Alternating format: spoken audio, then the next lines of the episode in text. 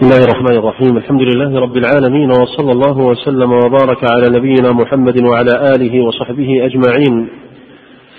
قال المصنف في تفسير الجلالين عند قول الله جل وعلا مثلهم كمثل الذي استوقد نارا مثلهم صفتهم في نفاقهم كمثل الذي استوقد أي أوقد نارا في ظلمة فلما أضاءت أي أنارت ما حوله فأبصر واستدفأ وأمن مما يخافه. ذهب الله بنورهم أطفأه وجمع الضمير مراعاة لمعنى الذي وتركهم في ظلمات لا يبصرون. ما حولهم متحيرين عن الطريق خائفين. فكذلك هؤلاء أمنوا بإظهار كلمة الإيمان فإذا ماتوا جاءهم الخوف والعذاب. نعم الحمد لله والصلاة والسلام على عبده ورسوله نبينا محمد وآله وصحبه. هذا المثل ذكره الله جل وعلا في المنافقين. قال الله تعالى بعد أن ذكر صفتهم مثلهم كمثل الذي استوقد نارا. فظاهر هذا المثل أن ما هم فيه من هذا النور الذي أصابهم بأثر هذه النار وهو قوله تعالى فلما أضاءت ما حوله هذا حالهم باعتبار ما هم عليه في الدنيا. ثم قوله جل وعلا ذهب الله بنورهم هذا باعتبار المآل. فهذا المثل فيه ذكر لحال المنافقين وذكر لمآلهم. فلما كانت حالهم أن لهم نوع اتصال بالمسلمين وبإظهار الإسلام فهذا هو النور الذي يعرض لهم. وقال الله جل وعلا مثلهم كمثل الذي استوقد نارا فلما أضاءت ما حوله ذهب الله بنورهم وتركهم في ظلمات لا يبصرون وهذا باعتبار مآلهم. كما أشار إليه المصنف أن ما يكون لهم من المآل فإنه على هذه الظلمة التي ذكرها القرآن. ويمكن أيضا باعتبار عموم المثل أن يقال إن هذا بيان لحالهم في نفاقهم وما يؤول إليه نفاقهم من العقاب الذي عاقبهم الله به في الدنيا قبل الممات وهو أن الله جل وعلا عاقبهم نفاقا في قلوبهم إلى يوم يلقونه. وهذا موافق لقوله سبحانه في السورة ختم الله على قلوبهم وعلى سمعهم وعلى أبصارهم غشاوة فهذا الختم المذكور مناسب لهذا المآل الذي هو قوله ذهب الله بنورهم. فإذا هو ذكر لحالهم ومآلهم. إما المآل الدنيوي بالنفاق الذي طبع على قلوبهم وقوله جل وعلا طبع الله على قلوبهم وختم الله على قلوبهم وبقوله سبحانه وتعالى في غير هذه السورة فأعقبهم نفاقا في قلوبهم. ويعتبر بذلك المآل بما أعد الله جل وعلا لهم من العذاب. نعم. هم صم عن الحق فلا يسمعونه سماع قبول بكم خرص عن الخير فلا يقولونه عمي عن طريق الهدى فلا يرونه فهم لا يرجعون عن الضلالة. أو كصيب أو مثل أو أو مثلهم كصيب أي كأصحاب مطر وأصله صيوب. من صاب يصوب أي ينزل من السماء السحاب. فيه أي السحاب ظلمات متكاثفة ورعد هو الملك الموكل به وقيل صوته. وبرق لمعان صوته الذي يزجره به.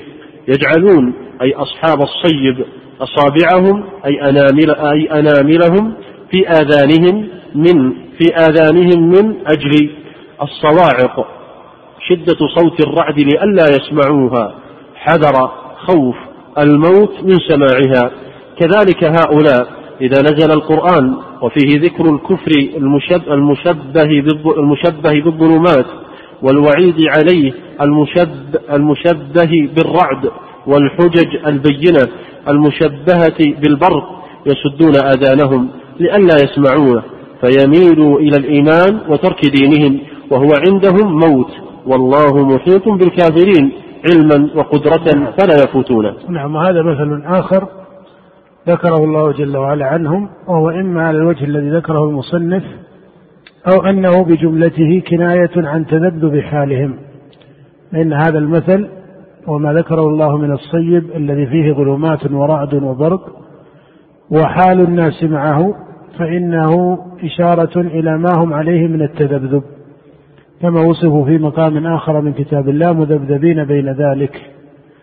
فهذا التذبذب الذي هم عليه في قوله سبحانه مذبذبين بين ذلك وفي قوله ويحلفون بالله إنهم لمنكم وما هم منكم وأمثال ذلك مما ذكر الله في تردد حالهم وانقسام نفوسهم واضطراب أحوالهم فإنه يناسب هذا المثل المختلف.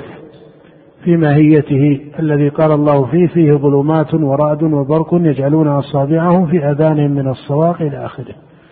نعم. يكاد أن يقرب البرق يخطف أبصارهم يأخذها بسرعة. كلما أضاء لهم مشوا فيه أي في ضوئه. وإذا أظلم عليهم قاموا وإذا أظلم عليهم قاموا وقفوا. تمثيل لإزعاج ما في القرآن من الحجج قلوبهم. وتصديقهم لما سمعوا فيه مما يحبون ووقوفهم عما يكرهون. ولو شاء الله لذهب بسمعهم بمعنى أسماعهم وأبصارهم الظاهرة كما ذهب بالباطنة. إن الله على كل شيء شاءه قدير ومنه إذهاب ما ذكر. نعم. يا أيها الناس نعم. بعد أن ذكر الله جل وعلا المؤمنين وهم أول من سماهم في الآية في السورة في قوله هدى للمتقين. ثم ذكر بعدهم الكفار إن الذين كفروا سواء عليهم. ثم ذكر بعدهم المنافقين ومن الناس من يقول آمنا بالله وباليوم الآخر وما هم بمؤمنين.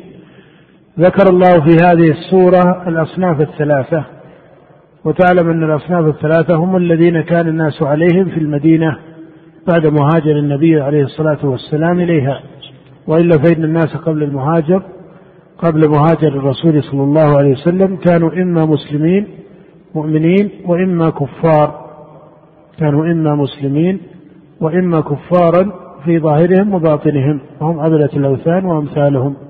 فلما هاجر النبي إلى المدينة ظهر المنافقون. فجاءت سورة البقرة وذكرت المؤمنين بقوله المتقين وذكر الذين كفروا على التصريح وذكر المنافقين بقوله ومن الناس من يقول آمنا بالله وذكرهم على التفصيل في هذه السورة أكثر من ذكره لغيرهم. ثم بعد أن ذكر الله هذه الأصناف الثلاثة وأحوال بني آدم لا تخرج عنها إلا حالا عارضة وهي حال المكره الذي يكون ظاهره الإيمان الذي يكون ظاهره الكفر وباطنه الإيمان. وإلا فإن بني آدم في الأحوال المعتادة لا يخرجون عن هذه الأصناف الثلاثة. إلا في حال عارضة وهي حال الإكراه. لكن في الحال المعتادة لا يكون كذلك. بعد أن ذكر الأصناف الثلاثة وهي الأحوال المعتادة للآدميين قال الله تعالى بعد أن ذكر ذلك أمر عباده وجاء الخطاب باسم الناس هنا. يا أيها الناس وهذا بيان منه سبحانه وتعالى إلى أن خطاب الأنبياء عليهم الصلاة والسلام ودعوتهم عامة لجميع الناس. وبعد أن فصلت أحوال الناس بهذه الطوائف الثلاث أو بهذه الأصناف الثلاث جاء الخطاب عاما بأمر جميع الناس بعبادة الله سبحانه وتعالى. نعم. يا أيها الناس أي أهل مكة اعبدوا وحدوا ربكم الذي خلقكم أنشأكم ولم تكونوا شيئا. قوله يا أيها الناس يا أهل مكة ليس بلازم. إنما هذا خطاب للناس ولكل من بلغه القرآن. نعم.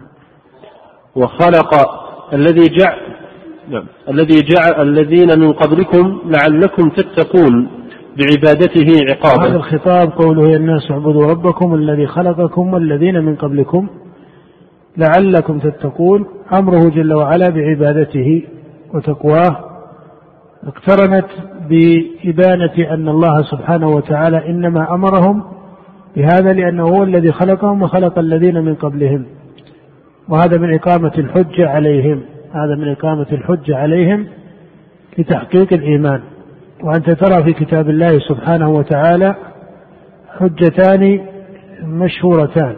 الأمثلة المضروبة والحجج العقلية التي تأتي على سبيل السؤال. إما براهين عقلية مقررة لقضايا خبرية. وهذا مثل ما جاء في قول الله سبحانه مثلهم كمثل الذي استوقد نارا. فهذا كشف عقلي لفساد حال المنافقين. أو كصيب من السماء هذا أيضا كشف عقلي لفساد حال المنافقين وسوء حالهم بالبراهين العقلية. أو يأتي ذلك سؤالا كسؤال القرآن للمشركين. كسؤال القرآن للمشركين. إما بصيغة السؤال ولئن سألتهم أو يأتي ذلك التنبيه على سبيل السؤال كقوله أم خلقوا من غير شيء أم هم الخالقون. أو ما جاء خبرا يتضمن سؤالا كقوله سبحانه وتعالى اعبدوا ربكم في هذه الآية الذين خلقكم والذين من قبلكم. يا أيها الناس اعبدوا ربكم الذي خلقكم والذين من قبلكم. وهو يتضمن سؤالا أنهم لما آمنوا بكونه خالقا لزم إيمانهم بكونه معبودا موحدا بعبادته. نعم. ولعل في الأصل للترجي وفي كلامه تعالى للتحقيق. نعم. الذي جعل خلق لكم الأرض فراشا حال نعم هذا خبر ولكنه يتضمن سؤالا. هذا خبر هم يقرون به ولكنه يتضمن سؤالا. أيضا أقررتم له بأنه هو الذي جعل لكم الأرض فراشا والسماء بناء وخلق السماء والأرض. ولم يذكر سبحانه وتعالى محض خلقهما بل ذكر ما أنعم عليهم من صفة خلقهما. لم يذكر محض خلقهما وإنما ذكر ما أنعم الله عليهم من صفة خلق السماء والأرض. قال الذي جعل لكم الأرض فراشا والسماء بناء. فهذا بيان للصفة التي هي محل للنعمة. بيان للصفة التي هي محل للنعمة. وإلا لو لم تكن الأرض فراشا لما استطاع الناس أن يعبروها وأن يسيروا فيها. نعم. بساطا يفترش لا غاية في الصلابة أو الليونة فلا يمكن الاستقرار عليها. والسماء بناء أي سقفا وأنزل من السماء ماء فأخرج به من نعم. كل هذه خبر يتضمن سؤالا وهو استثارة لما في نفوسهم من نعم الله عليهم. فلما ذكر السماء والأرض ما ذكر محض خلقهما وذكر بعد ذلك ما صاحب خلق السماء والأرض من وضع الأرض للأنام من النعم. قال وأنزل من السماء ماء ثم ذكر ما يتسلسل من النعم من هذا الماء إلى آخره. نعم.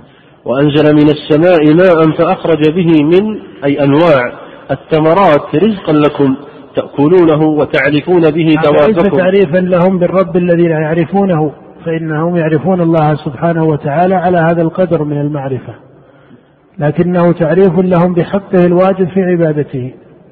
وإلا فهم المخاطبون يعرفون أن الله هو الذي جعل السماء بناء والأرض فراشا وأنه الذي أنزل من السماء ماء إلى آخره. هذا ليس ابتداء بالتعريف.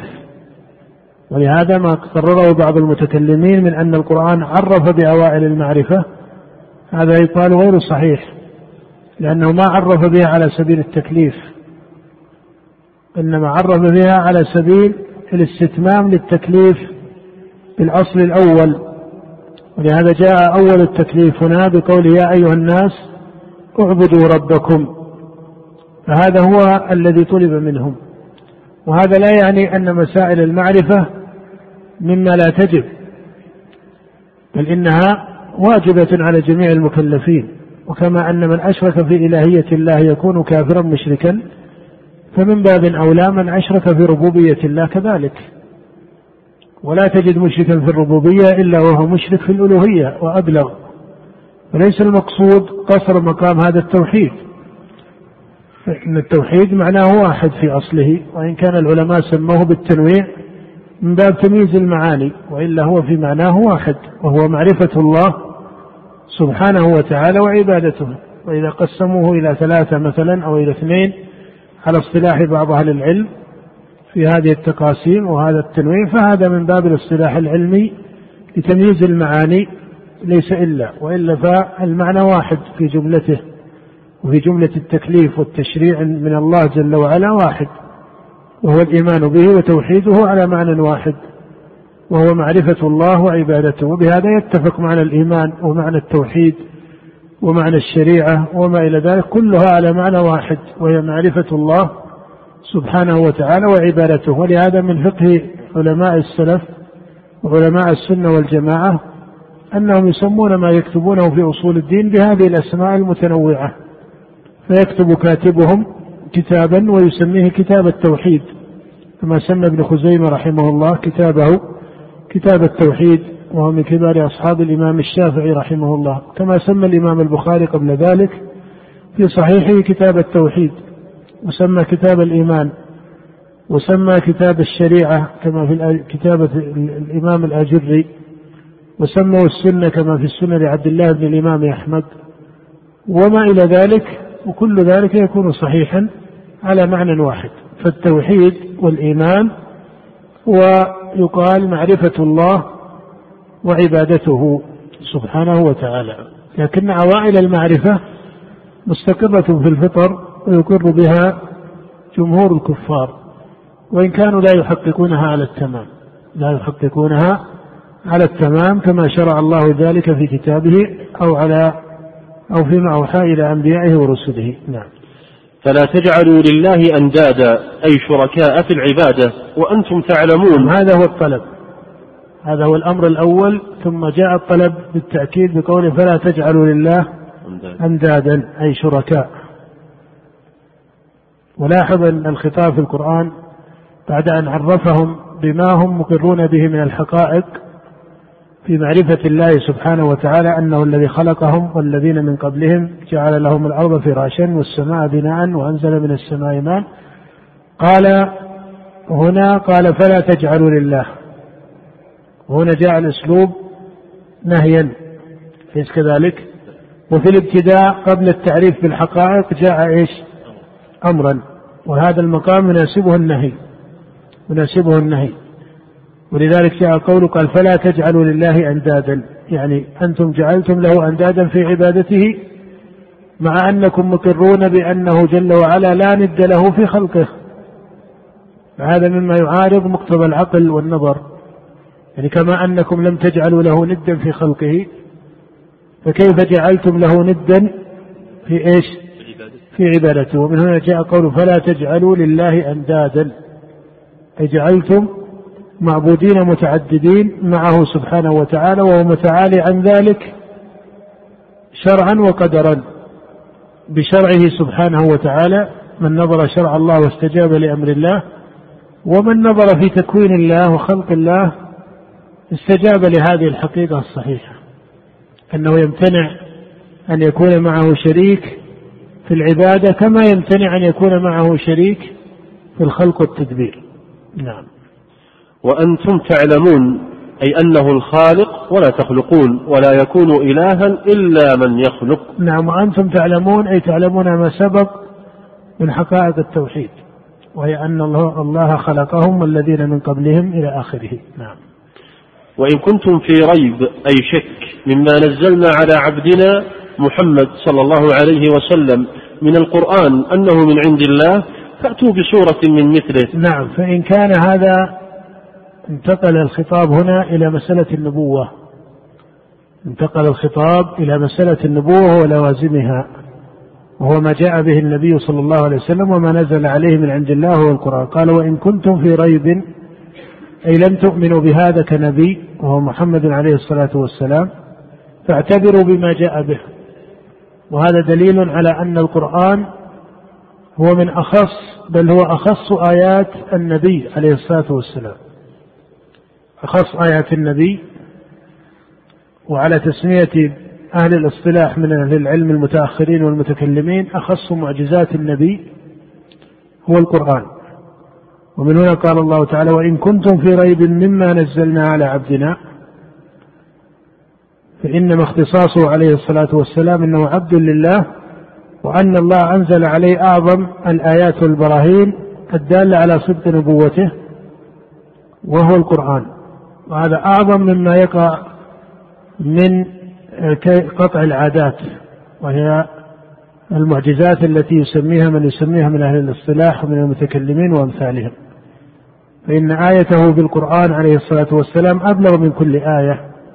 ومن هنا جاء في الصحيح عن النبي عليه الصلاة والسلام أنه قال ما من الأنبياء من نبي إلا أوتي من الآيات أو إلا قد أوتي من الآيات ما مثله آمن عليه البشر.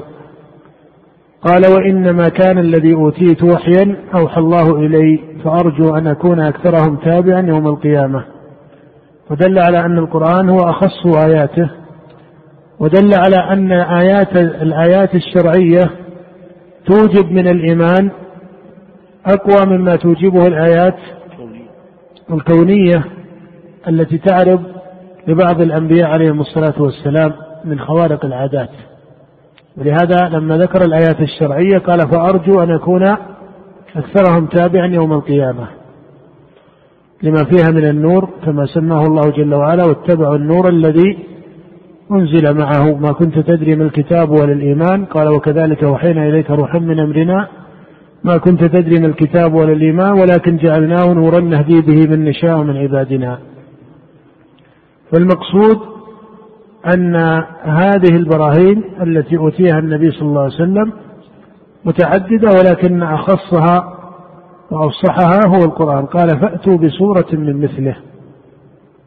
هذا في الإعجاز أو التحدي للعرب وغيرهم أنهم لا يأتون بسورة من مثله فيما تتضمنه هذه السورة من الحقائق العلمية لا في الخبر ولا في الطلب. أما الخبر فما يختص به القرآن من الغيب فلا يستطيع بشر أن يكشف ما ذكر في القرآن من الأحوال الكونية والأحوال الأمم السابقة التي منها ما يكون غيب من عند الله سبحانه وتعالى لا يعلمه إلا الله وإنما أبانه ومنها ما يكون قصصا لقوم مضوا وإن لم يكن من محض الغيب إلا أنه لا يحيط به بشر لا يحيط بتفصيله بشر. لقوم اندرست آثارهم فيخبر الله سبحانه وتعالى عنهم. فهذا إعجاز. وكذلك في التشريع فإنما في سور القرآن من التشريع والطلب والنهي والتكليف وبيان الأحكام في الحقوق والعبادات والمعاملات. أيضا هذا معجز أنه لا يستطيع بشر أن يضع قانونا ونظاما على رتبة الشريعة. هذا أمر متعذر على البشر. ومهما وضع من من من أنظمة بشرية فإنه لا يستطيع بشر ولا أمة من الأمم أن تضع تشريعا ونظاما يحفظ الحقوق ويحفظ الواجبات إلى آخره في حقوق الناس وأحوالهم فضلا عما هو بينهم وبين الله من العبادات التي لا يمكن للبشر أن يصفوها وإنما وصفها من عند الله سبحانه وتعالى وبشرع الله وحتى في الأمور التي هي دون العبادات فإنه لا يستقيم أحد بحقوق كما تستقيم الشريعة التي جاءت من عند الله سبحانه وتعالى. وهو أيضا معجز بذلك. وأيضا معجز ومعجز أيضا في خبره وفي تشريعه ومعجز في نظامه وفصاحته وبيانه. ولهذا لا يستطيعون أن يأتوا بمثل خبره ولا بمثل تشريعه ولا إيش؟ ولا بمثل نظامه فهو معجز في موارده الثلاثة. في الخبر وفي التشريع سواء في التشريع العبادي أو التشريع الأخلاقي أو التشريع الحقوقي أو التشريع المالي إلى آخره. ومعجز في بيانه ونظامه. ولذلك هم لم تستطع العرب أن تفعل شيئا من ذلك. لم تستطع العرب ولا غير العرب أن يفعلوا شيئا من ذلك.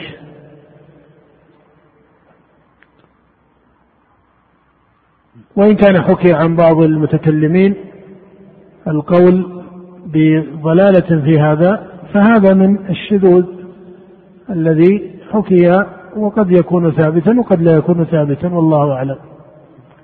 قد يكون ثابتا وقد لا يكون ثابتا. ما حكي عن النظام من علماء المعتزلة وهو إبراهيم بن سيار النظام أنه قال بالصرفة وأن الله صرف العرب قدرة أن يأتوا بمثل القرآن فهذا أولا قول يحكى عنه والله أعلم هل يثبت عنه أو لا يثبت لأن هذا من الأقوال الشديدة في الحال لا يستطاع بالجزم بها على عرض أهل المقالات لها فحسب وإن ثبت عنه فهو قول من أوجه الخطأ البعيدة عن الصواب ولا موافق له حتى من المعتزلة أنفسهم. نعم. فأتوا بسورة من مثله أي المنزل ومن للبيان أي هي مثله في البلاغة وحسن النظم والإخبار عن الغيب. والسورة قطع والصورة نعم المفسرون كثيرا يذكرون النظم والغيب. حقيقة المفسرون كثيرا يذكرون نظمه وبيانه ويذكرون الإعجاز في إيش؟ في الغيب. وهذا كله صحيح لكن نقول مع هذا والإعجاز إيش؟ في التشريع. الإعجاز في التشريع. في القرآن أيضا في تشريعه لا يستطيع بشر أن يأتي بمثل حاله أو بمثل تشريعه حتى في التشريع غير العباد. حتى في تشريع المواريث أو تشريع عقود الأنكحة وعقود وما ينفك عن وما يبين به النكاح وينفصل به من الطلاق أو الفسخ والأمور المالية في إحلال البيع. وإباحته وتحريم الربا وأوجه المعاملات المحرمة وما استثني في الشريعة. كل هذا التفصيل الذي تضمنه القرآن مطابقة أو تضمنا أو اقتضاء بوجه من أوجه الاقتضاء وما جاء في سنة النبي صلى الله عليه وسلم مفصلا لمجمل القرآن. كل ذلك لا يستطيع أحد أن يأتي بمثله. ولهذا لا ترى أمة اليوم لا ترى أمة من الأمم كتب علماؤها تشريع من نصوصها. كما كتب في تاريخ المسلمين. إذا جينا تاريخ المسلمين وجدت أنه من أكثر من عشرة قرون أو إلى بضعة عشر قرنا كتب العلماء رحمهم الله في التشريع كتبا بالمئات. إذا كان كتاب المقنع من كتب المذهب الحنبلي وهو الذي كتبه ابن قدامة رحمه الله هو أوسع شأنا من الكتاب الذي كنا فيه قبل صلاة العشاء في العود العمدة كتب ابن قدامة كتابا أوسع منه وهو كتاب المقنع وهو كتاب مشهور في مذهب الحنابلة. ويقال يذكر بعض الحنابلة أنه علق على هذا الكتاب ما بين اختصار وشرح وتعليق وتقييد إلى آخره ما يقارب الثلاثمائة كتاب. فهذا التوسع وهذا الثراء في تاريخ المسلمين. إذا جئت الموسوعات الفقهية الآن لعلماء الحنفية لعلماء الشافعية لعلماء المالكية لعلماء الحنابلة لغيرهم من المدارس الفقهية وفضلا عن موسوعات الحديث التي تضمنت آراء فقهية من كتب المحدثين وكتب الآثار فضلا عما تضمنته كتب التفسير وذكر الأحكام. وما إلى ذلك تجد أن هذه الموسوعات العلمية المطولة بالمئات إنما استندت على القرآن وعلى إيش؟ السنة فهي اجتهاد في التحصيل والتنزيل من دلالة القرآن ودلالة السنة. لا تجد أن هذا التشريع وهذا التدقيق موجود في الحضارات الأخرى مما يدل على أن الجوهر والمعدن في هذا التشريع هو القرآن. ولذلك لو جئتم مثلا أحكام الأحوال الشخصية كما في التعبير المعاصر أحكام الطلاق أحكام النكاح آه، الفقهاء ذكروا آه، هذه المسائل على تمام التفصيل. إذا جينا الأحكام المالية مذكورة على تمام التفصيل. كل ذلك يعود إلى أن القرآن وقول النبي عليه الصلاة والسلام الذي أوتي جوامع الكلم تضمن من الحكم ما ما يقال بأن ما حصل منه ليس هو مطابقا لتمام حكمة النبي فضلا عن حكمة القرآن. فضلا عن حكمة القرآن لأن الله جعل هذا الدين خاتما وجعل فيه من البيان وإن كان هذا يتفاضل الناس في فقهه ومعرفته من كتاب الله وسنة نبيه صلى الله عليه وسلم. حتى قال الإمام ابن تيمية رحمه الله لو أن حكمة أو أن الحكمة التي أوتيها النبي محمد صلى الله عليه وسلم جمعت إلى حكمة جميع الأنبياء لاستحيا من يطلب المقابلة لأن الله سبحانه وتعالى كان يبعث الرسل والأنبياء إلى قومهم. فضل هذا النبي الذي جعله الله خاتما عليه الصلاة والسلام وعلى إخوانه من أنبياء الله ورسله الصلاة والسلام جعله سبحانه وتعالى على مقام من التمام في رسالته ونبوته لتكون عامة للخلق ولتكون رحمة للعالمين ولتكون هداية وبرهانا وحجة على الناس أجمعين بل على الثقلين الإنس والجن. ومن هنا لما ذكر النبي ما فضل به قال أعطيت جوامع الكلم. فكلامه صلى الله عليه وسلم جميعه من جوامع الكلم. وقال عليه الصلاة والسلام أرسلت إلى الخلق كافة. وهذا برهان على ما تضمنت نبوته من الكمال والتمام الذي لم يقع لنبي قبله. مع أن جميع من آتاه الله نبوة من أنبياء الله ورسله فإن هذه النبوات السماوية من عند الله جل وعلا كانت مصلحة لشؤون الخلق على تمام ما يجب عليهم من فيما شرع الله لهم. لم تكن نبوة نبي من الأنبياء قاصرة ولا رسالة رسول من عند الله قاصرة بل جميع النبوات السابقة والرسالات السابقة كانت كاملة كاملة فيما أوجب الله على أولئك المكلفين الذين بعث النبي فيهم. ولهذا جاء قوله في هذا الدين قال اليوم أكملت لكم دينكم. وهذا الكمال وإن كان يقع في غيره من النبوات كذلك لا يجوز وصف نبوة نبي بأنها ناقصة. لكن هذا الكمال الذي وقع في نبوة محمد عليه الصلاة والسلام فيه من العموم والتمام والشمول لأن الله جعله خاتما وجعل شريعته مهيمنة على جميع الشرائع. المقصود أن القرآن معجز في أخباره وفي تشريعه وفي إيش؟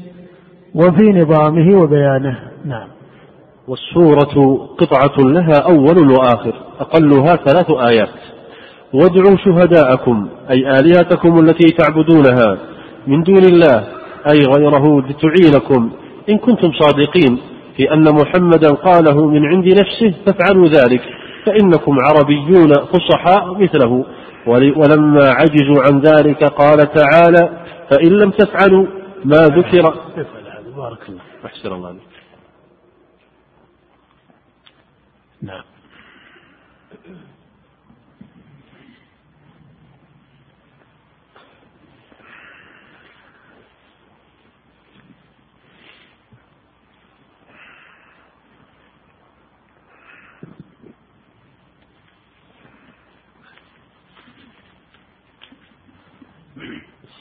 الحمد لله رب العالمين والصلاة والسلام على أشرف الأنبياء والمرسلين نبينا محمد وعلى آله وصحبه أجمعين. أما بعد فهذا هو المجلس السادس من مجالس شرح الطحاوية بشرح معاني شيخنا يوسف الغفيص وينعقد هذا المجلس في الثاني والعشرين من شهر ذي الحجة من عام واحد وثلاثين وأربعمائة وألف في جامع عثمان بن عفان بحي الوادي في مدينة الرياض. قال الإمام الطحاوي رحمنا الله تعالى وإياه ولا تثبت قدم الإسلام إلا على ظهر التسليم والاستسلام فمن رام علم ما حضر عنه علمه ولم يقنع بالتسليم فهمه حجبه مرامه عن خالص التوحيد وصافي المعرفة وصحيح الإيمان فيتذبذب بين الكفر والإيمان والتصديق والتكذيب والإقرار والإنكار موسوسا تائها شاكا زائغا لا مؤمنا مصدقا ولا جاحدا مكذبا. ولا يصح الإيمان بالرؤية لأهل دار السلام لمن اعتبرها منهم بوهم. نعم الحمد لله رب العالمين صلى الله وسلم على عبده ورسوله نبينا محمد. يقول الإمام أبو جعفر الطحاوي وهو يذكر مقام التسليم ولا تثبت قدم الإسلام إلا على ظهر التسليم والاستسلام. أي أن هذا المقام هو من المقامات الإيمانية التي أوجبها الله سبحانه وتعالى على المكلفين. وهو المذكور في مثل قول الله جل وعلا فلا وربك لا يؤمنون حتى يحكموك فيما شجر بينهم ثم لا يجدوا في أنفسهم حرجا مما قضيت ويسلموا تسليما. فلا شك أن التسليم أصل من أصول الإيمان. وهو من معنى دين الإسلام الذي بعث به جميع الأنبياء عليهم الصلاة والسلام على معنى الإسلام العام الذي هو دين جميع الأنبياء الذي رضيه الله وأمر به إن الدين عند الله الإسلام. ثم أشار المصنف بعد ذلك إلى تفصيل في مسألة التسليم وذكر مسألة الرؤية. وأن الواجب هو الإيمان بأن أهل الجنة وأن أهل دار السلام يعني الجنة يرون الله سبحانه وتعالى ولكن لا يستعمل في هذا الأوهام لأن الله سبحانه وتعالى لا يحاط به كما في قوله لا تدركه الأبصار وهو يدرك الأبصار وفي الجملة ذكر العلماء المتأخرين لمقام التسليم وذكر بعض متأخر المتكلمين له. يقال فيه مقامان. المقام الأول أن المقام نفسه أي مقام التسليم مقام شرعي واجب. مقام شرعي واجب بإجماع العلماء ولا يختلف في ذلك ودلائله من القرآن كثير وهو من معنى إخلاص الدين لله. وهو من معنى إخلاص الدين لله سبحانه وتعالى بل هو حقيقة الإخلاص. ومن هنا فإن اسم الإسلام المذكور في القرآن والسنة يتضمن تشريع هذا الأصل. وذكر الإيمان في القرآن والسنة يتضمن تشريع هذا الأصل وهو الاستسلام. فهذا المقام وهو مقام الاستسلام والتسليم مقام معتبر بإجماع أهل العلم وبمتواتر النصوص التي سمت الإيمان أو الإسلام أو غير ذلك من الأحكام الشرعية أو الإخلاص لله كلها أدلة دالة على تشريف هذا الأصل ووجوبه. هذا مقام. المقام الثاني أن لا يتوهم بالتسليم وجه أن لا يتوهم بالتسليم ما هو من التفويض الذي ينافي تحقيق التسليم؟ أن لا يتوهم بالتسليم ما هو من التفويض الذي ينافي التسليم الشرعي؟ لأنه عرض لبعض الفقهاء المتأخرين ولبعض متأخر المتكلمين لما شاع استعمال التأويل في صفات الله في أهل الكلام في متقدميهم ومتأخريهم صار بعض أعيان الفقهاء الذين هم على طريقة المتكلمين يجمعون بين طريقة التأويل وبين طريقة من يعرفونه من متقدم أو يعرفون طريقته من متقدم أئمة السنة الذين ينهون عن التأويل فيجعلون طريقتهم على التفويض ويسمون هذا التفويض تسليما. وهذا التفويض يتضمن عدم الإثبات للمعاني الشرعية المثبتة في القرآن والسنة. أو في كلام السلف الذي مضى. فمثل هذا لا يعد تسليما شرعيا. تسليم أصل شريف مجمع عليه بين المسلمين وهو من معنى إخلاص الدين لله. لكن التفويض في الصفات اسم مجمل. التفويض في الصفات هو اسم مجمل واصطلاح حادث. لم يتكلم أو قبل الصحابة لا تجد في القرآن ولا في السنة الأمر بالتفويض ولم يستعمله الصحابة وإن استعمل هذا الاسم استعمل بعد ذلك في القرون المتأخرة. وصار بعضهم يسمي طريقة أهل الحديث أو طريقة السلف أو قد يخصها ببعضهم كالشافعي أو بمالك ونحوه يسمونها بالتفويض. والتحقيق أن التفويض اسم مجمل فإن أريد بالتفويض ما لا يتضمن إيمانا وإنما تقرأ ألفاظ القرآن في صفات الله وأفعاله قراءة لا ندري ما المقصود بها فلا شك أن هذا التفويض ليس هو تفويضا ليس هو التفويض الشرعي. أو تقول بعبارة أجود ليس تفويضا مشروعا لأن التفويض لا ابتداء له في الشريعة وليس هو التسليم الشرعي. بل إن الله أمرنا أن نتدبر القرآن وأن نفقهه. وإن كان سبحانه وتعالى متعاليا عن خلقه ليس كمثله شيء. ولا تبلغه جل وعلا أوهام الخلق وأوهام العباد ولا عقولهم. ولهذا كل توهم في كيفية صفاته وكيفية أفعاله فإنه نقص وباطل ينزه الله عنه. لأن مهما تصرف الإنسان بعقله أو توهم بعقله كيفية فإن كل ما يتوهمه فهو دون مقام حق الله. ولا بد أن يكون ناقصا وقاصرا عن حقه جل وعلا. ولذلك لا يجوز أن تكيف صفاته أو أن يشبه بخلقه أو أن تمثل صفاته أو أفعاله بأفعال خلقه. لأنه جل وعلا متعالي عن ذلك. وقد كان السلف يسمون التشبيه كفرا. من شبه الله كما قال نعيم بن حماد شيخ الإمام البخاري من شبه الله بخلقه فقد كفر. فهذا مقام ينزه رب العالمين عنه وليس هو من عقائد المسلمين. بل حتى جمهور الكفار وأهل الشرك فضلا عن من هم مقاربون للمسلمين من أهل الكتاب في بقية كتابهم لا يقعون في هذا لا يقعون في هذا. الضلال إلا من شذ ممن كابر كفرعون ونحوه ومن سمى الله من بعض أعداء الرسل عليهم الصلاة والسلام على وجه من الشذوذ. فالمقصود أن التفويض أو التسليم وهو الاسم الشرعي لا يمال به إلى وجه من إسقاط الحقائق الشرعية باسم التسليم. هذا ليس تسليما. التسليم لا يتحقق في العقل إلا إذا كان ولا تطمئن به النفوس إلا إذا تضمن علما. أما إذا تضمن حيرة وشكا فإن العقل لا يقوم به ذلك والنفس لا تطمئن بمثله.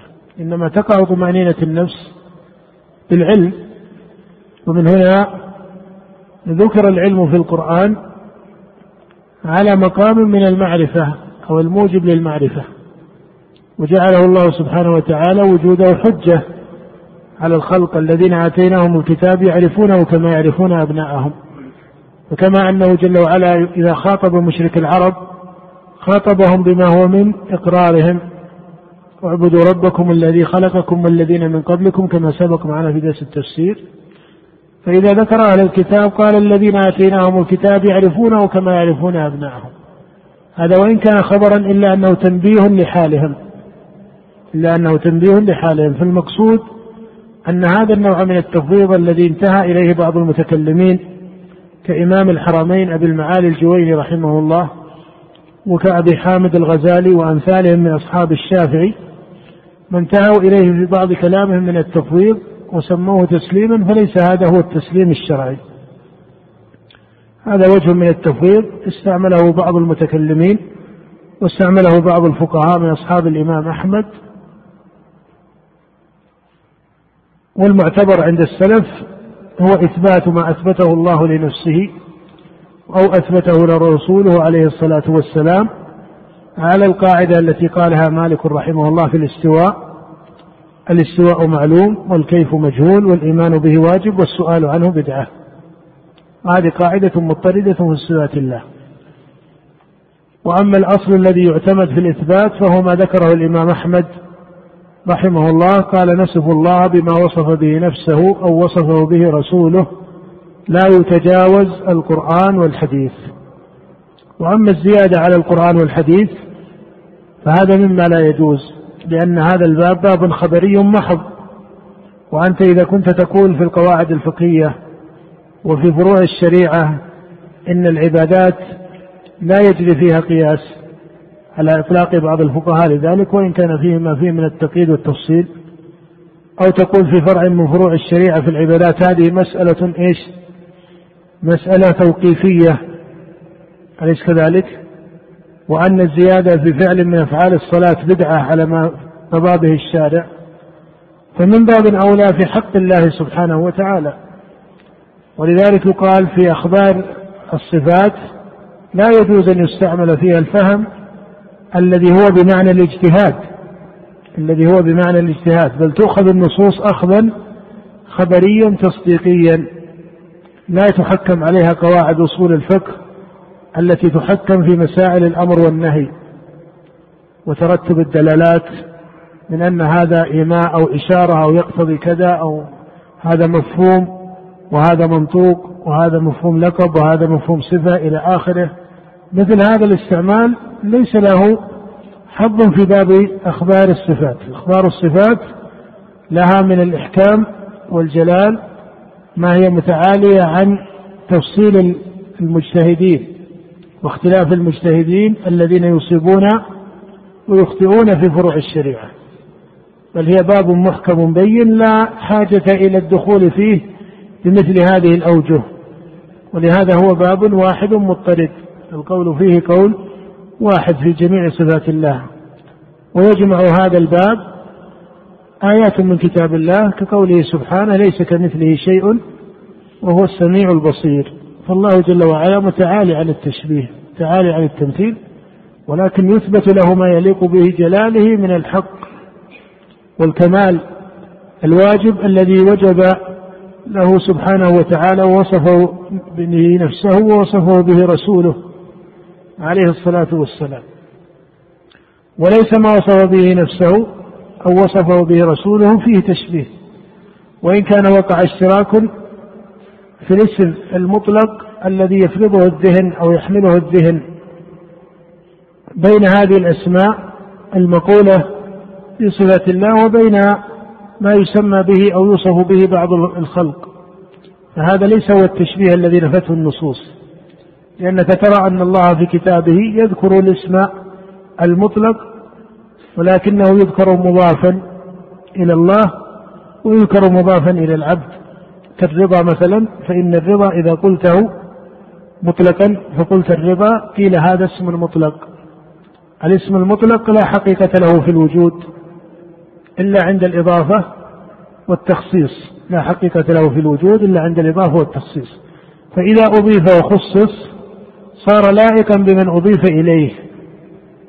وهذا قوله تعالى مثلا رضي الله عنهم إيش؟ ورضوا عنه. فالرضا اسم مطلق. إذا أضيف إلى الله فهو لائق به. رضاه جل وعلا لا يجوز أن يتوهم فيه أنه كرم العباد. كما أن علمه سبحانه وتعالى ليس كعلم العباد وقدرته ليست كقدرة العباد. وسمعه ليس كسمع العباد وبصره ليس كبصر العباد. ولذلك قال سبحانه إن الله نعم ما يعظكم به إن الله كان سميعا بصيرا. وقال عن عبده إنا خلقنا الإنسان من نطفة أمشاج نبتليه فجعلناه سميعا بصيرا. فهذا ليس هو التشبيه الذي نفته النصوص. إنما التشبيه الذي نفته النصوص أن يوصف الله جل وعلا بما لا يليق به. من صفات العباد. بأن يفسر سمعه أو بصره أو علمه بما لا يليق به جل وعلا وإنما هو من خصائص المخلوقين. هذا هو من أوجه التمثيل الذي نفته النصوص والذي قال الله فيه ليس كمثله شيء وقال فلا تضربوا لله الأمثال. وأما الاشتراك في الاسم المطلق فالاسم المطلق في حقائق العقل وهذا مسلم حتى عند المتكلمين والفلاسفة أن الاسم المطلق لا حقيقة له في الخارج إلا عند الإضافة والتخصيص. وأن الاشتراك في الاسم المطلق لا يستلزم التماثل في الحقيقة عند الإضافة والتخصيص بل تكون الحقائق متباينة بحسب المقامات. وهذا في آلاء الله وفي خلق الله تام. أن الاشتراك في الاسم المطلق لم يستلزم التماثل في الحقيقة عند الإضافة والتخصيص بين المخلوقات نفسها. فبين الخالق والمخلوق من باب أولى بل إنه بين الخالق والمخلوق التشبيه والتمثيل ممتنع. يمتنع عقلا. فضلا عن كونه يقول لا يجوز هو يمتنع عقلا. هذا حكم ممتنع في العقل بخلاف التماثل بين المخلوقات فليس ممتنعا بقضاء العقل. فالمقصود أن مسألة التفويض التسليم التسليم وصف شرعي وهو واجب على جميع المكلفين وهو من أصول الإيمان لكن يفسر التفسير الشرعي وليس على طريقة بعض مقتصبة المتكلمين الذين عظموا مذهب السلف ومالوا إليه في آخر أمرهم ولكنهم لم يصيبوه إصابة مناسبة محققة مع ما عندهم من فضل العلم والصدق والعبادة والفضل في دينهم وعلمهم وعبادتهم لكنهم لم يحققوا مذهب المتقدمين على التحقيق. كما وقع ذلك من بعض فقهاء الشافعية أو الحنبلية أو المالكية أو الحنفية. وأطلقوا أقوالا بأن التفويض مذهب للسلف وهذا ليس صحيحا.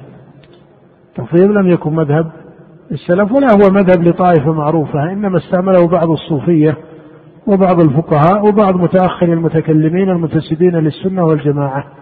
وأما قدماء المتكلمين الذين لا ينتحلون السنة والجماعة كالمعتزلة وأمثالها فلم تستعمل مقام التفويض لأنه مقام متناقض من جهة العقل. مقام متناقض من جهة العقل فهو ممتنع أو متعذر في العقل والشرع. نعم.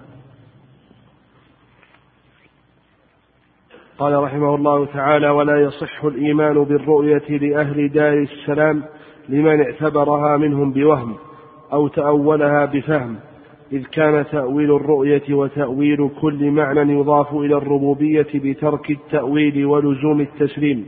نعم وهذا من حسن كلام أبي جعفر رحمه الله أنه تحقيق التسليم بترك التأويل تحقيق التسليم بترك التأويل والحفظ للمعاني على أصولها الشرعية اللغوية. نعم. وعليه دين المسلمين ومن لم يتوقع النفي والتشبيه زل ولم يصب التنزيه. يعني من لم يكن متوسطا بين النفي ويراد بالنفي هنا التعطيل وبين التشبيه والزيادة في الإثبات. زل ولم يصب التنزيه لأن الصواب والحق والكمال هو وسط بين المقامين بين مقام التعطيل لصفات الله ومقام التشبيه تعالى الله عن ذلك. ولهذا ظهر في تاريخ المسلمين بعض الطوائف التي بالغت في التأويل أو غلت في التأويل إلى قليل إلى وجه من التعطيل وبعضهم عرض له مقام من التأويل دون ذلك ولم يستحكم عنده مقام التأويل. وبالمقابل فإن التشبيه قال به من قال وإن كان شيوعه وفتنته ليست كفتنة التأويل لما يقع في العقل والإدراك من قرب منافاته بخلاف التأويل فإنه استعملت له أوجه عقلية مطولة معتاصة وتكلف فيه وجه من اللغة بالمجاز. وما إلى ذلك وصار ينغلق دفعه على بعض الفضلاء. بخلاف التشبيه فإنه ليس فيه مادة مناسبة. وإن كان بعض المتأخرين رحمهم الله بعضهم زاد في الإثبات إلى وجه مما يقارب هذه المادة وإن كان لم يقع عليها. فإذا التأويل عليه طوائف من المتكلمين كما هو في طريقة الجهمية مثلا والمعتزلة وإن كان اسم التجاهم عند السلف عاما لنفاة الصفات أو من قاربهم من متكلمة الصفاتية الذين اقتصدوا في هذه المسألة دون ولاة المتكلمين. والتشبيه قال به قوم من أهل الكلام وغيرهم. ودخل على بعض المتأخرين وصار بعضهم لم يحقق طريقة إمامه. وهذا موجود في المذاهب الأربعة. وإن كان ليس عليه سواد الفقهاء بل سواد فقهاء المذاهب وكبار أئمة المذاهب من أصحاب الأئمة الأربعة كبار أصحاب الأئمة الأربعة ككبار أصحاب أحمد وأبي حنيفة والشافعي ومالك ومحققوهم هم على التحقيق في هذا الباب. لكن عرض هذا المقام لبعض الفقهاء رحمهم الله. ولذلك وقع حتى بعض الحنابلة في بعض هذه المسائل. ترى في كلام أبي عبد الله بن حامد رحمه الله بعض الزيادة في الإثبات. وبالمقابل ترى في كلام التميميين من الحنابلة كأبي الفضل التميمي وأبي الحسن التميمي وأبي الوفاء بن عقيل. مقاربة لبعض مقام التأويل في بعض المسائل لكنها ليست شأنا عاما. ليست شأنا عاما. لم يقع حنبلي في محض التشبيه. ولا حنبلي في محض التأويل المطلق إنما عرضت بعض المقامات لهم. نعم. قال رحمه الله فإن ربنا جل وعلا موصوف بصفات الوحدانية منعوت بنعوت الفردانية ليس في معناه أحد من البرية وتعالى عن الحدود والغايات والأركان والأعم. نعم الأوصاف التي سبقت وجيهة وهي أوصاف خبرية. معانيها اللغوية بينة ومحكمة لكنه لما انتقل بعد ذلك إلى قوله. نعم. وتعالى عن الحدود والغايات والأركان والأعضاء والأدوات. نعم. هذه ألفاظ مستعملة طارئة. والتحقيق في هذا الباب هو استعمال ما جاء في كلام الله وكلام رسوله صلى الله عليه وسلم. بمعنى أنه يخبر عن الله سبحانه وتعالى بما يليق به وينزه سبحانه وتعالى عما لا يليق به على طريقة القرآن والحديث. نعم. لا تحويه الجهات الست كسائر لا تحويه الجهات الست كسائر المبتدعات. نعم. الله سبحانه وتعالى منزه عن خلقه من هذه الجهات الست وغيرها. ولكن مثل هذه الأوجه من الإطلاق لا يفقهها الكثير من الناس. وقد يفهم منها بعض العامة نفيا لعلو الله سبحانه وتعالى. وأنت تعلم أن الله جل وعلا ذكر في كتابه أنه العلي الأعلى في قوله سبح اسم ربك الأعلى وفي قوله يخافون ربهم من فوقهم وقوله آمنتم من في السماء وقال النبي للجارية كما في الصحيح وغير أين الله؟ قالت في السماء. قال من أنا؟ قالت أنت رسول الله. قال اعتقها فإنها مؤمنة. فعلو الله على خلقه وأنه بائن من خلقه هذا مجمع عليه بين أئمة السنة من الصحابة ومن بعدهم. وإن كان قول السلف رحمهم الله بأن الله جل وعلا في السماء لا يريدون بذلك أن الله سبحانه وتعالى في السماء المبنية تحيط به. كما تقول إن النبي رأى آدم في السماء ورأى عيسى في السماء ورأى إبراهيم في السماء أو تقول إن الملائكة في السماء. هذا ليس هو المقصود بقول الله جل وعلا أأمنتم من في السماء؟ فإن الله أعظم من, من, من أن يحيط به سبحانه وتعالى شيء من خلقه. كيف وقد قال جل وعلا عن الجنة عرضها السماوات والأرض. فإذا لا بد من فقه مذهب السلف على وجه صحيح حتى لا يتوهم عليهم التشبيه. نعم. قال رحمه الله والمعراج حق وقد أسري على هذا. بارك الله. نعم.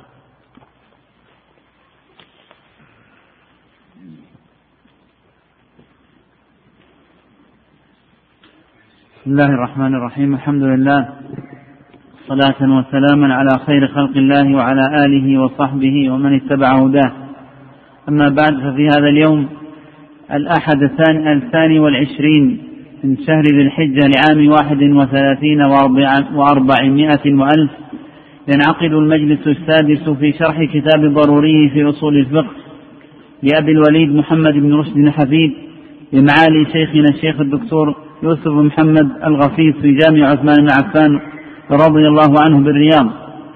قال رحمه الله تعالى مسألة ثانية. الأحكام تنقسم إلى واجب كما تقدم ومقابله في الطرف الأقصى المحظور وهو الحرام وبينهما متوسطان وهما الندب والمكروه. وبين أن المتقابلات التي بينها متوسط ليس يلزم عن رفع أحدهما وجود الآخر. فلذلك أخطأ من زعم, من زعم أن الوجوب إذا نسخ رجع إلى ما كان قبل, قبل من حظر وإنما كان يكون ذلك لو لم يكن بين الواجب والحرام واسطة. وأبين من هذا أن يرجع إلى ما كان قبل من إباحة إذ ليس يتضمنها جنس هذه المتقابلات الذي هو الطلب. نعم. الحمد لله رب العالمين صلى الله وسلم على عبده ورسوله نبينا محمد وآله وأصحابه أجمعين. قال للإمام أبو الوليد بن رشد. الأحكام تنقسم إلى واجب كما تقدم.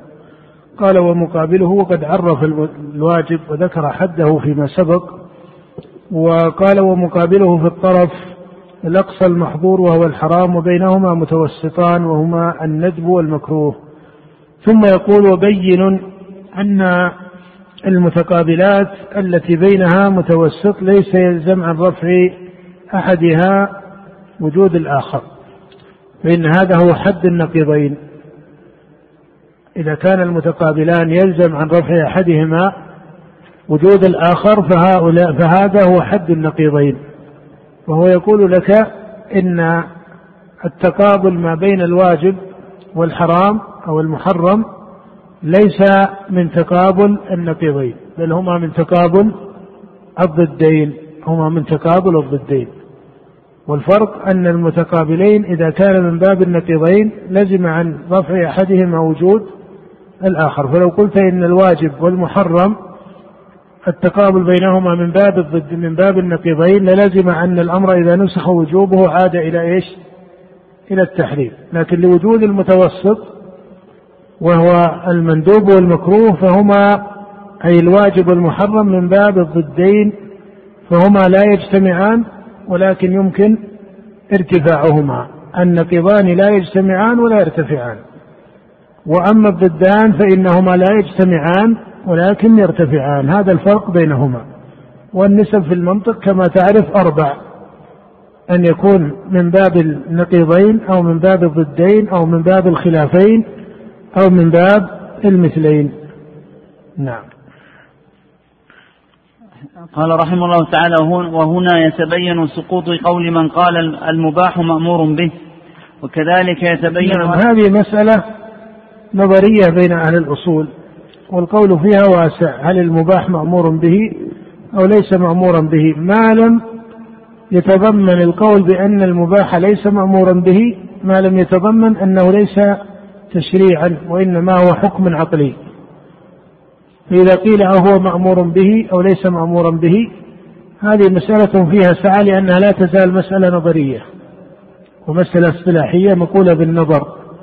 أما إذا تعدت إلى التطبيق أو التشريع بحكم للمباح من جهة صلته بالشريعة وأن المباح لا يدخل في تشريع الشارع وإنما هو من حكم العقل فهنا يقال بأن المباح حكم شرعي ومأمور به على هذا الترتيب. إذا قدر أو إذا أريد بكونه مأمورا به أنه تشريع ليس حكما عقليا لأنه عن المباح وإن كان لا طلب فيه. والمسألة في جملتها نظرية كما أسلفت إنما المحقق في مسألة المباح أنه حكم من الأحكام الشرعية ولا يجوز جعله عقليا لأن الله هو الذي قضى به. وهو الذي شرع حكمه كما شرع ما وجب وشرع ما حرم سبحانه وتعالى وشرع ما كره. إن الله كره لكم قيل وقال كما قال النبي صلى الله عليه وسلم فكذلك ما أحل فإن الذي أحله هو الله. ومن هنا جاء قول الله تعالى ذاكرا هذا الحكم على أنه من حكمه سبحانه ليس من حكم العقل. في قوله جل وعلا يا أيها النبي لم تحرم ما أحل الله لك. مع أن المقصود هنا شرب النبي العسل كما في الصحيحين في قصة ذلك وسبب نزول الآية. وتعلم أن العسل ليس مما ابتدأت الشريعة إباحته بالتعيين إنما هو داخل في عموم الأعيان المباحة المنتفع بها. ومع ذلك لما قام حكمه وسبب ذكره أضيف حكمه إلى الله جل وعلا بعينه قال لم تحرم ما أحل الله لك. وقوله سبحانه وتعالى ولا تقولوا لما تصف ألسنتكم الكذب هذا حلال وهذا حرام.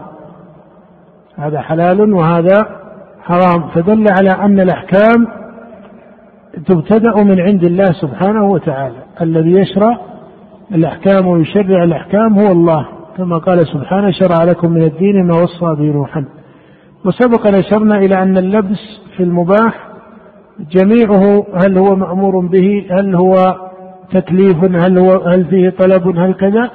تولد جميع هذا اللبس عند الأصوليين رحمهم الله من تسميتهم الأحكام الخمسة أحكاما تكليفية. هم لو لم يسموها تكليفية لما ورد عليهم هذا السؤال. لأنه إذا قالوا تكليف التكليف فيه طلب. قالوا فأين الطلب في المباح؟ والتكليف في أصل اللغة فيه مشقة طلب فيه مشقة.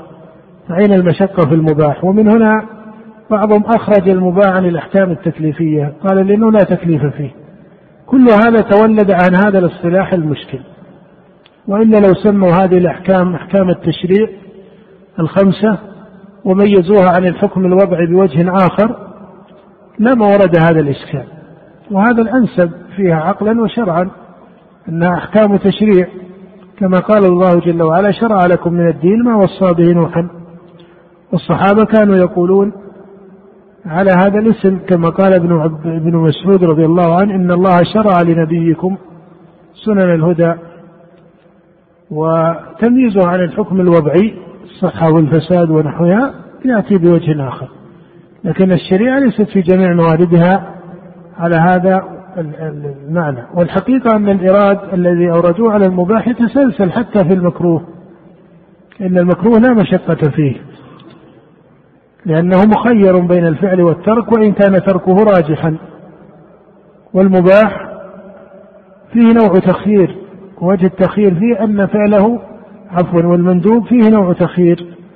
وإن كان التخيير الذي في المندوب ليس مطابقا للتخيير الذي في المباح. لكن فيه نوع تخيير من جهة أنه لو ترك المندوب لما لحقه عقوبة من الشارع ولا إثم. ففيه نوع تخيير فلا مشقة فيه. بل حتى الواجب والمحرم إذا نظرت إلى أعيان الواجبات وأعيان المحرمات ما وجدت فيها تكليفا بمثل هذا المعنى الذي توجبه اللغة في تسميتهم للحكم تكليفا. لأن من الواجبات بل جمهور الواجبات مناسبة للطبيعة لا تنازعها الطبيعة الآدمية. وإن كان بعض الواجبات قد تنازعها بعض الطبيعة الآدمية لقصور هذه الطبيعة.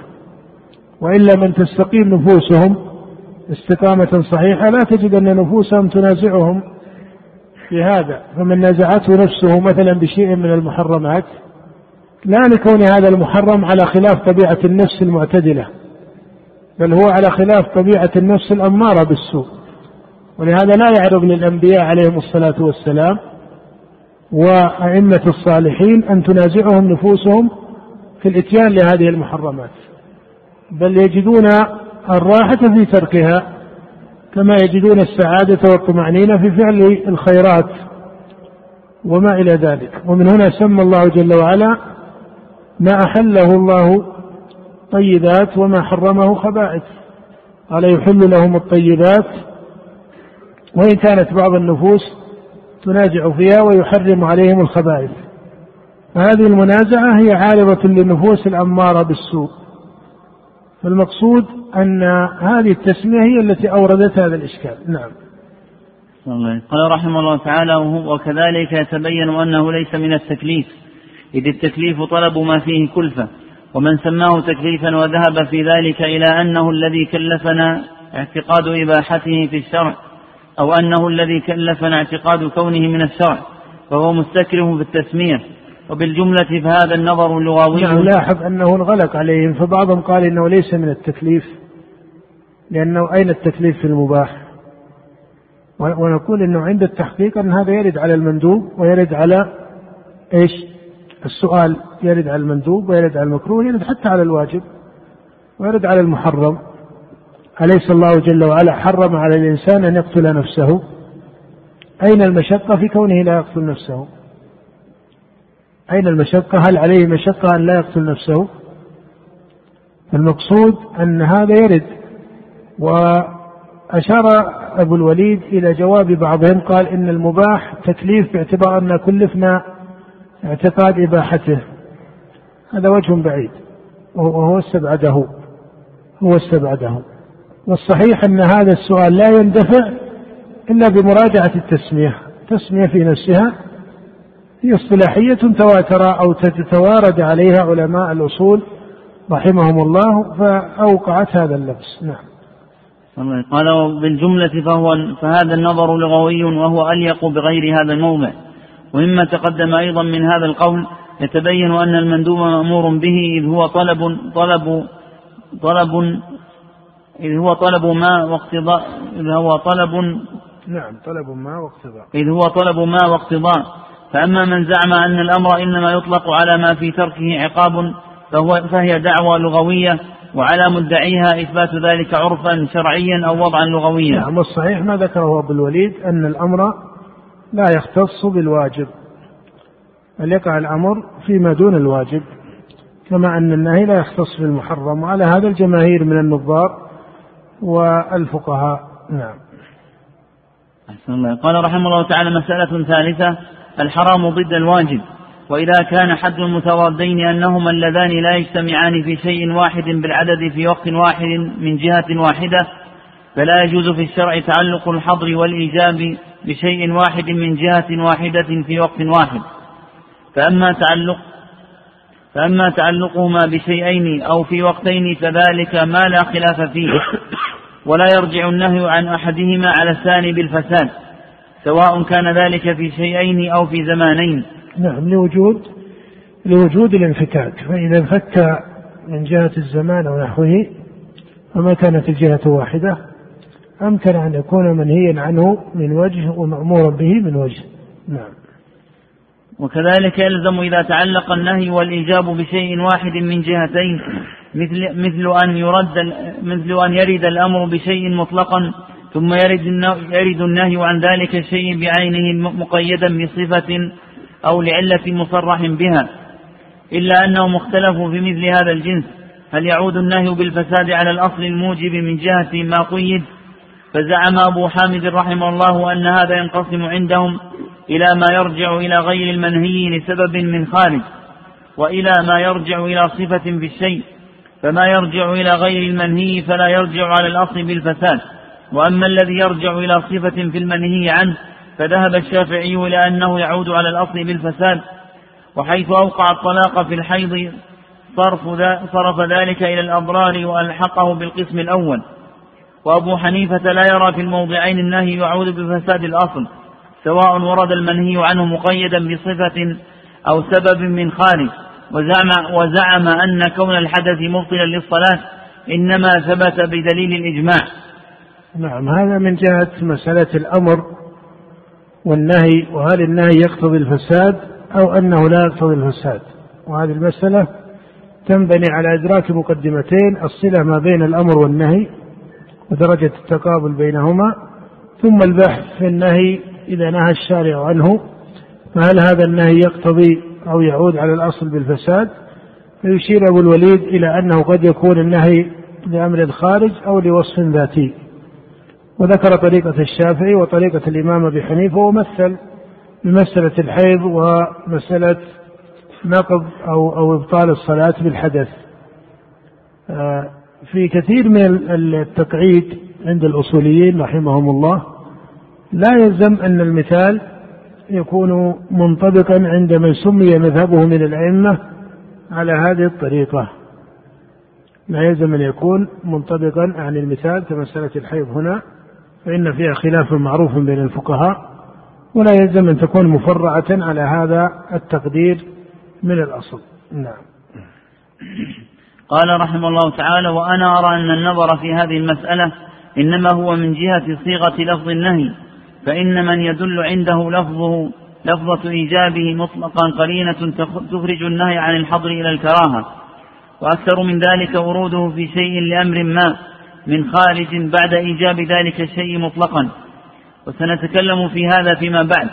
وأما إذا نظر فيها من حيث المعنى فإن ورود النهي عن الشيء مقيدا بأمر ما سواء كان سببا أو صفة بعد إيجابه مطلقا فإنه يعود على الأصل بالفساد من جهة ما هو مقيد.